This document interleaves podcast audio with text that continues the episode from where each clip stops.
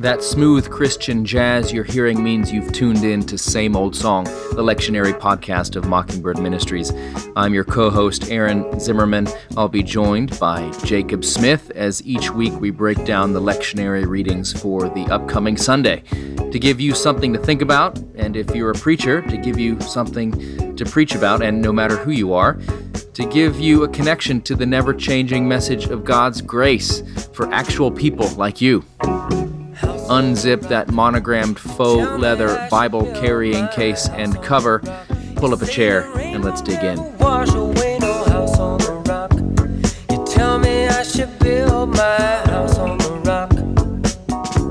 How are you, Aaron? We are in the second Sunday of Advent, and uh, can I ask you, do you guys do anything special with the candles, or you know, uh, anybody planning anything fancy for you know do you do you have do you attach themes to the candles or anything like that?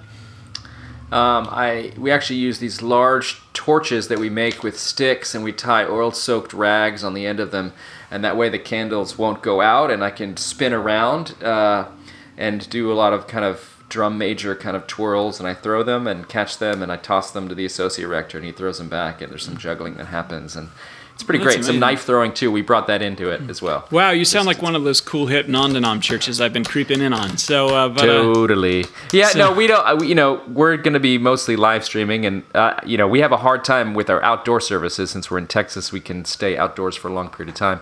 Uh, unlike you cold New Yorkers. Mm. So we'll be having outdoor church, I imagine, and we have a hard time keeping the candles lit. I tell you that because these uh, prairie winds blow through pretty pretty fierce. But for our online services, our live stream, we'll we'll probably just light them the way we always do. I don't I don't think we do anything special sure. or crazy.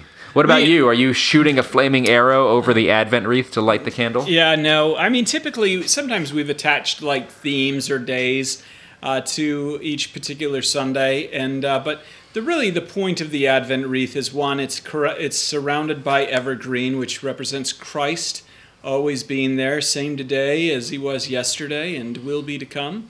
And then each of the candles represent that light getting a little brighter until we get to Christmas. And so mm-hmm. um, uh, there is significance, but we are now on the second Sunday of Advent. And uh, you know, as we were talking about in an earlier uh, earlier um, well, a recording that didn't make it.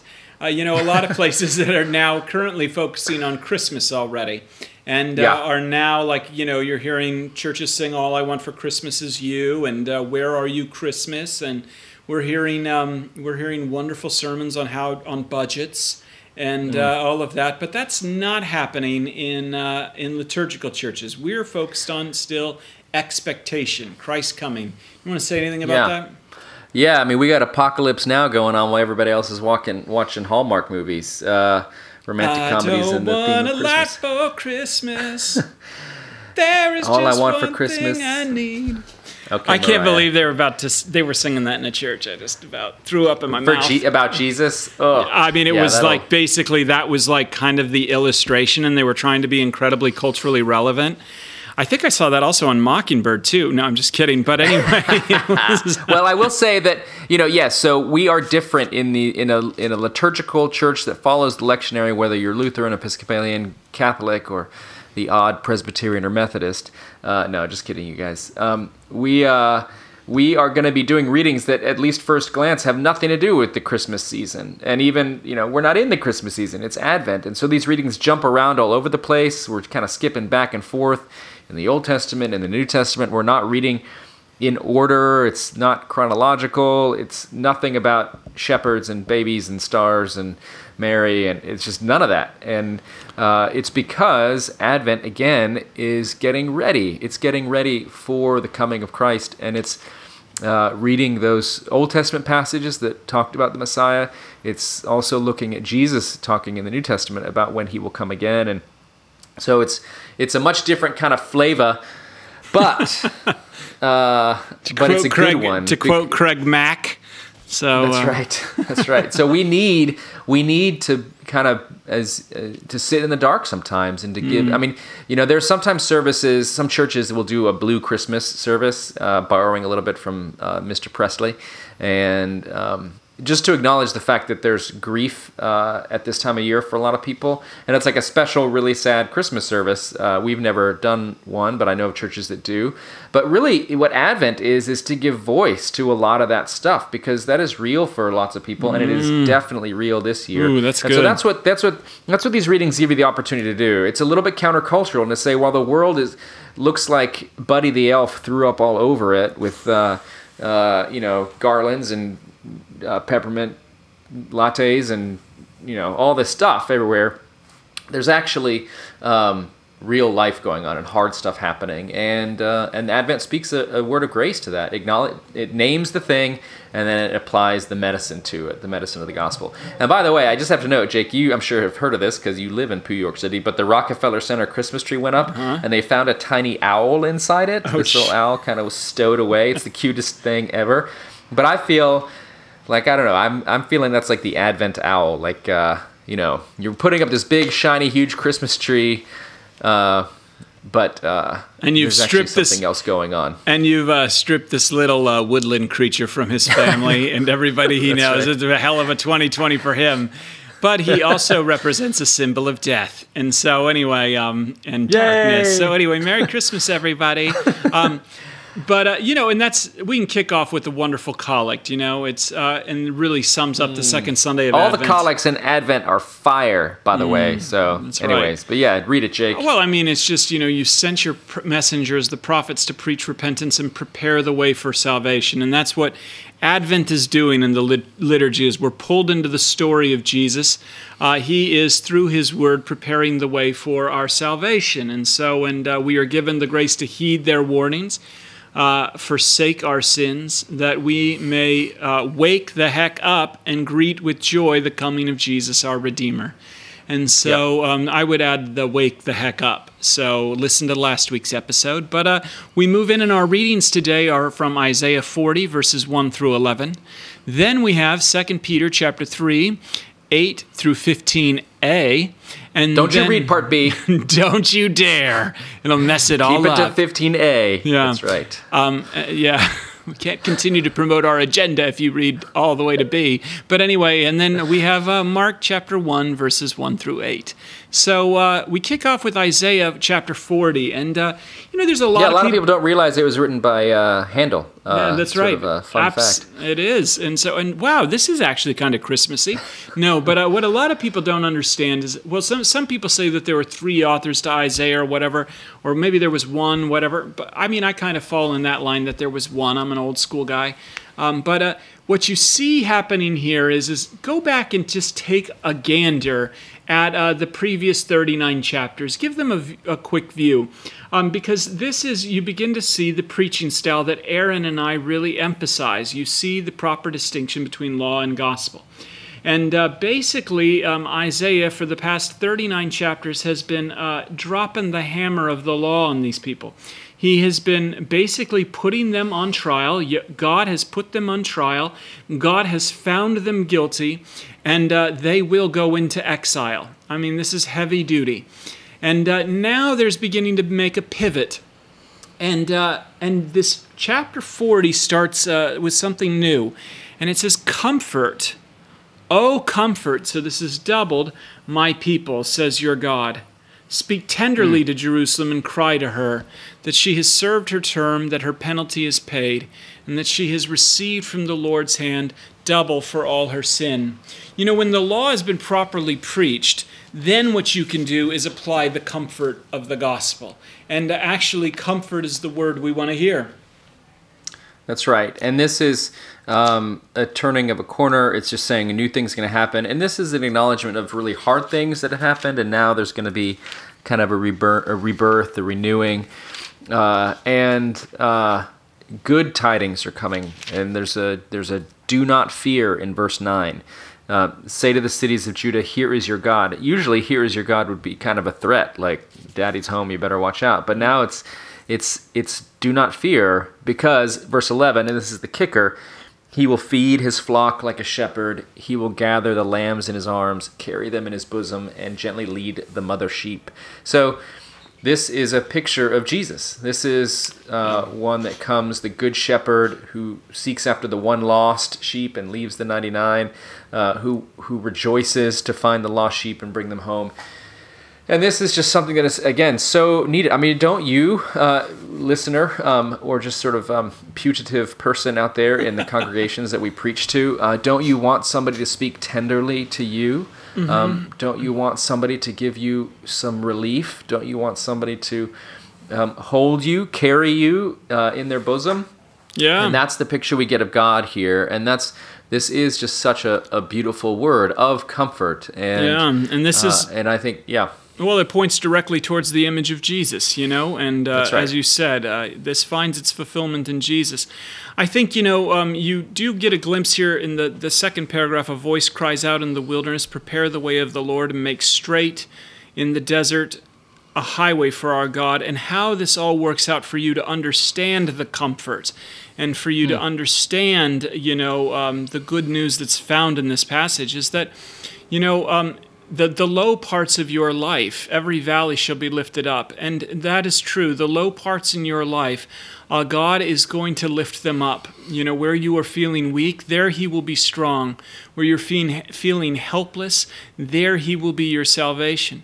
But the mountains and the hills will be made low, you know, and so those places where you're standing on your own two feet, uh, those suckers Yep. are getting kicked right out.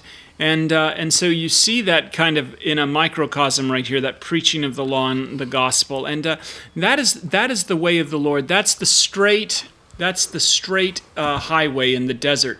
And if you've ever Yeah. been lost in the desert, I'll tell you what, um, I have. It just kind of hit me. I remember one time, um, so when I was in, uh, my first car was a CJ5. I was one of those cool kids. Didn't know really how to drive it for a while. And there's a funny story about me getting it stuck in the desert. And I had to have like this girl who was like my high school, like I was like in love with this girl. I had to have her help me push push it out of a ditch. Talk about the talk about the mountain being brought low. But uh, um, Yeah. the um, that's another story for another podcast.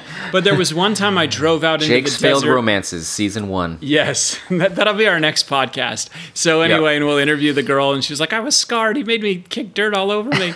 but anyway, we were in the middle of. I was in the middle of the desert another time, in the middle of the night, and I completely got disoriented. I didn't know where was north. I didn't know where was south. And the compass, everything was telling me that that was south. You're going to Mexico. But I felt like it was, I was going north. And I like completely um, got myself into a real pickle. That's another story for another time.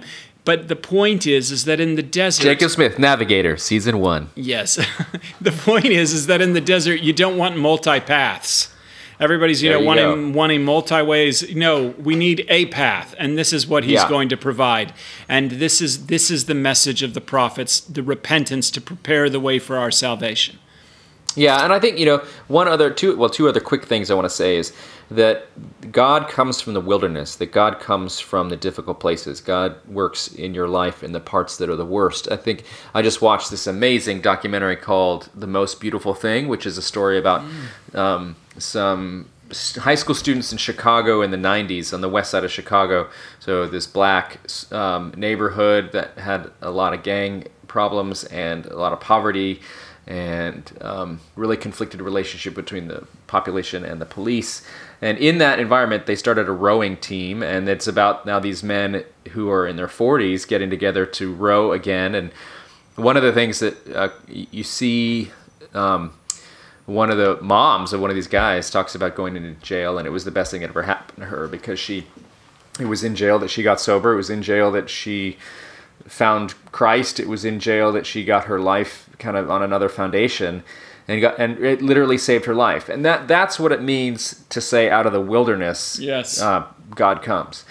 And so this is what is going to happen with Jesus. This is we're going to see this in the Mark reading later on in the passage, but or in this uh, Sunday. But uh, th- there is a recognition too. The second thing I want to say is there's a recognition of the frailty of humanity. So there's which is to say we're like grass and we we're, we're here today and gone tomorrow. And that's not supposed to be sort of dark, depressing Tim Burton movie kind of thing.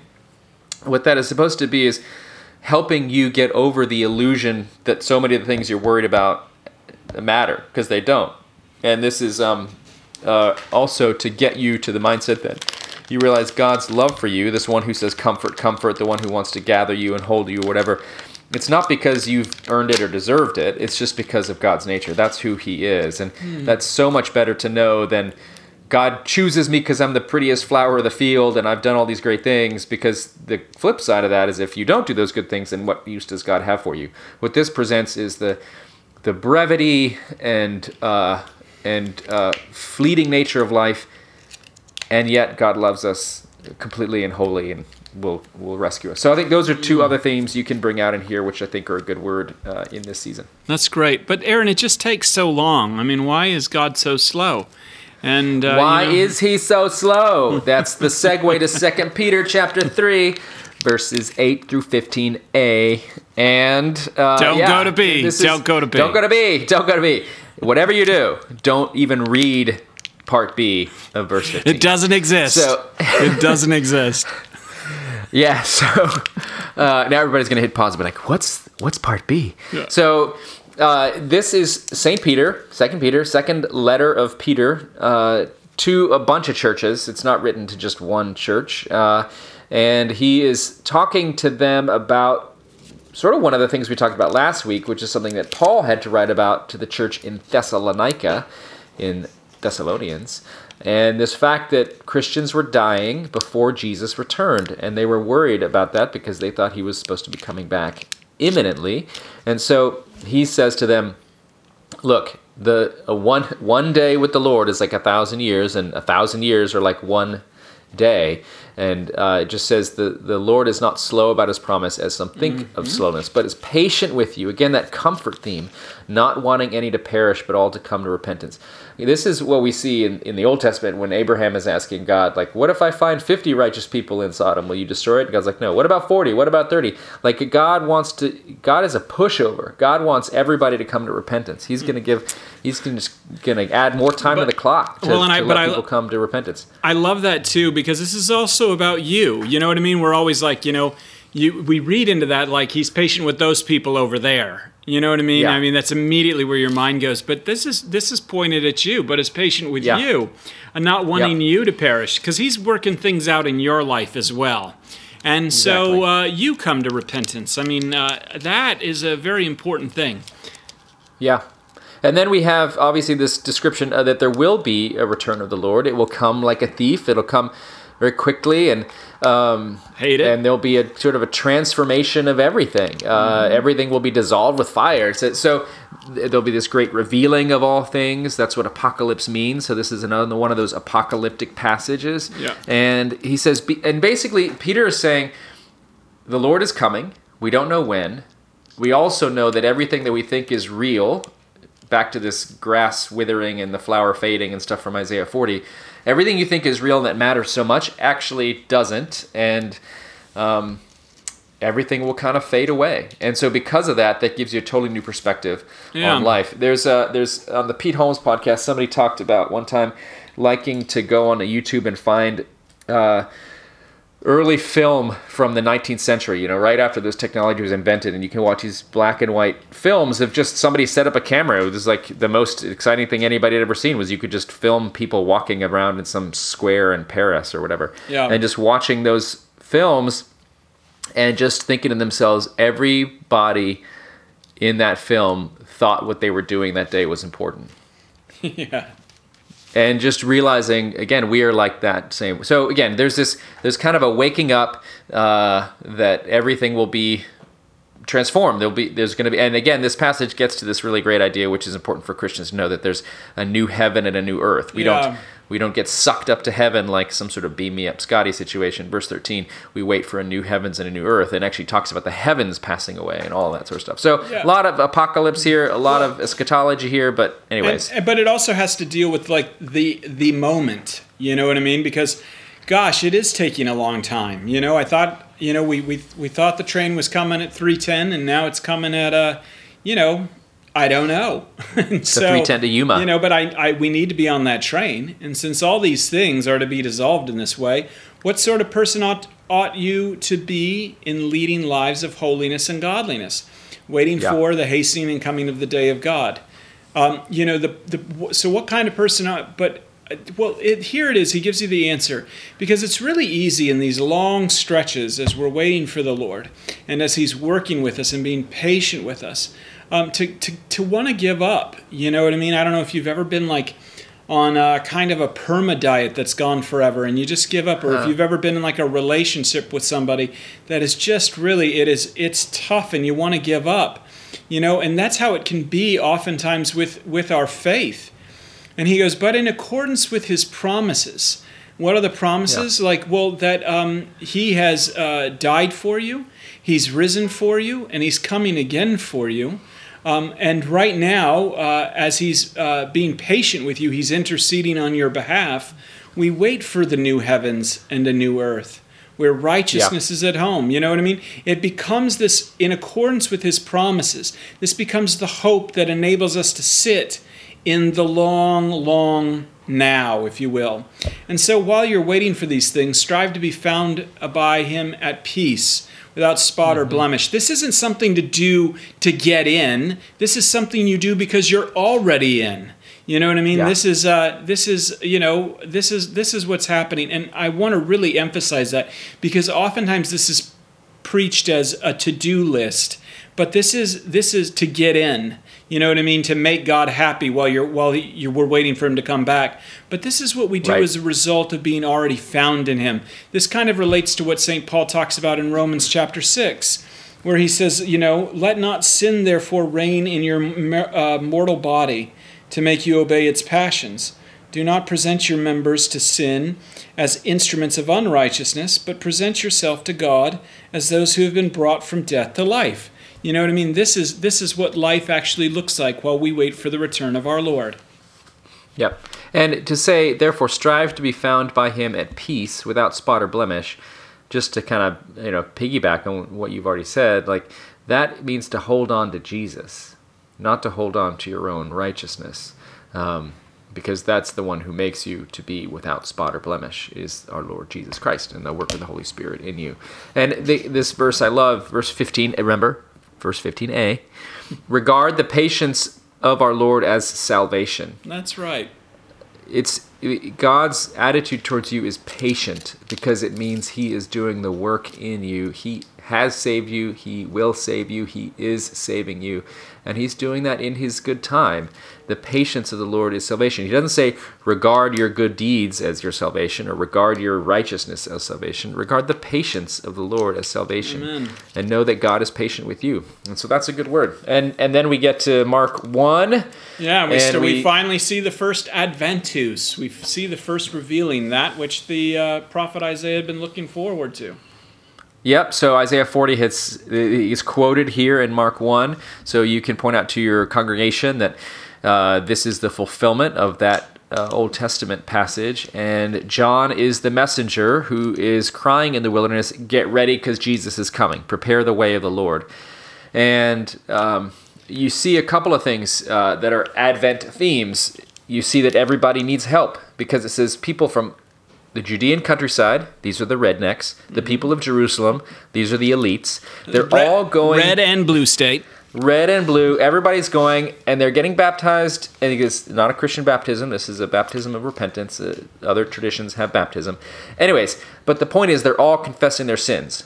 Whether they subscribe to Garden and Gun or the New Yorker, whether they subscribe to uh, Guns and Ammo or the Atlantic, whether whether they um, watch CNN or Fox News, everybody's coming confessing their sins, and everybody needs that. And uh, the the message here also is that not only do we need that that adventy theme of getting real with ourselves, we also need something more. And John here says there is somebody more powerful than me. I've gotten you to acknowledge your need and say you're a sinner, and um, but it's actually that's not gonna it's not gonna work. It's you need something more because you're gonna you're gonna fall off the wagon again.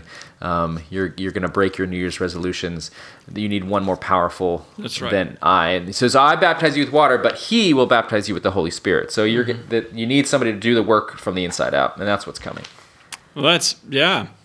I mean, there it is.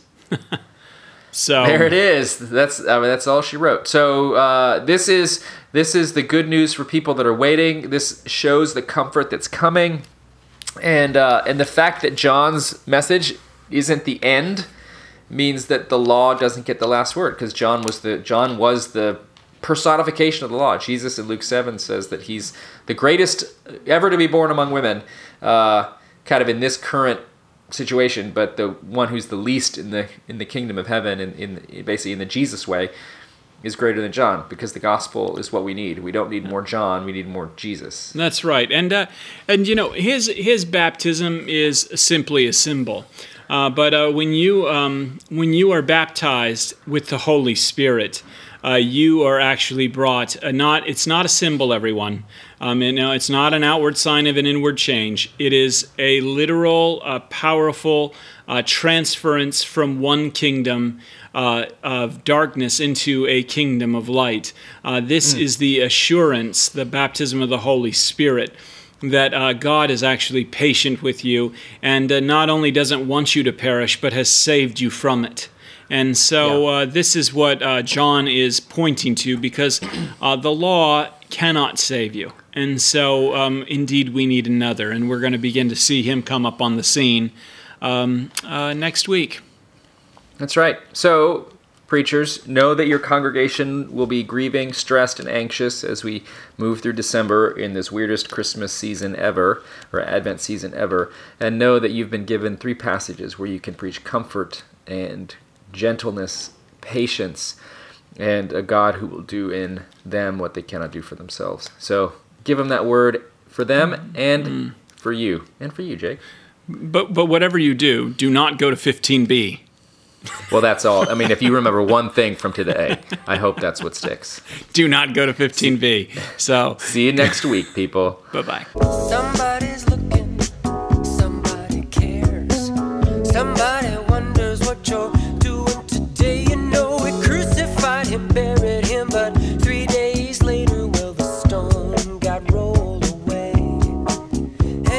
Thanks for listening to Same Old Song. Hope you found some gospel nuggets for the pulpit or for your life. If you like what you heard, leave a review or rating in Apple Podcasts. Dave Zahl will be sad if you don't. Thanks to TJ Hester for audio production, and remember to keep that Bible by your bedside, ready to rock and roll.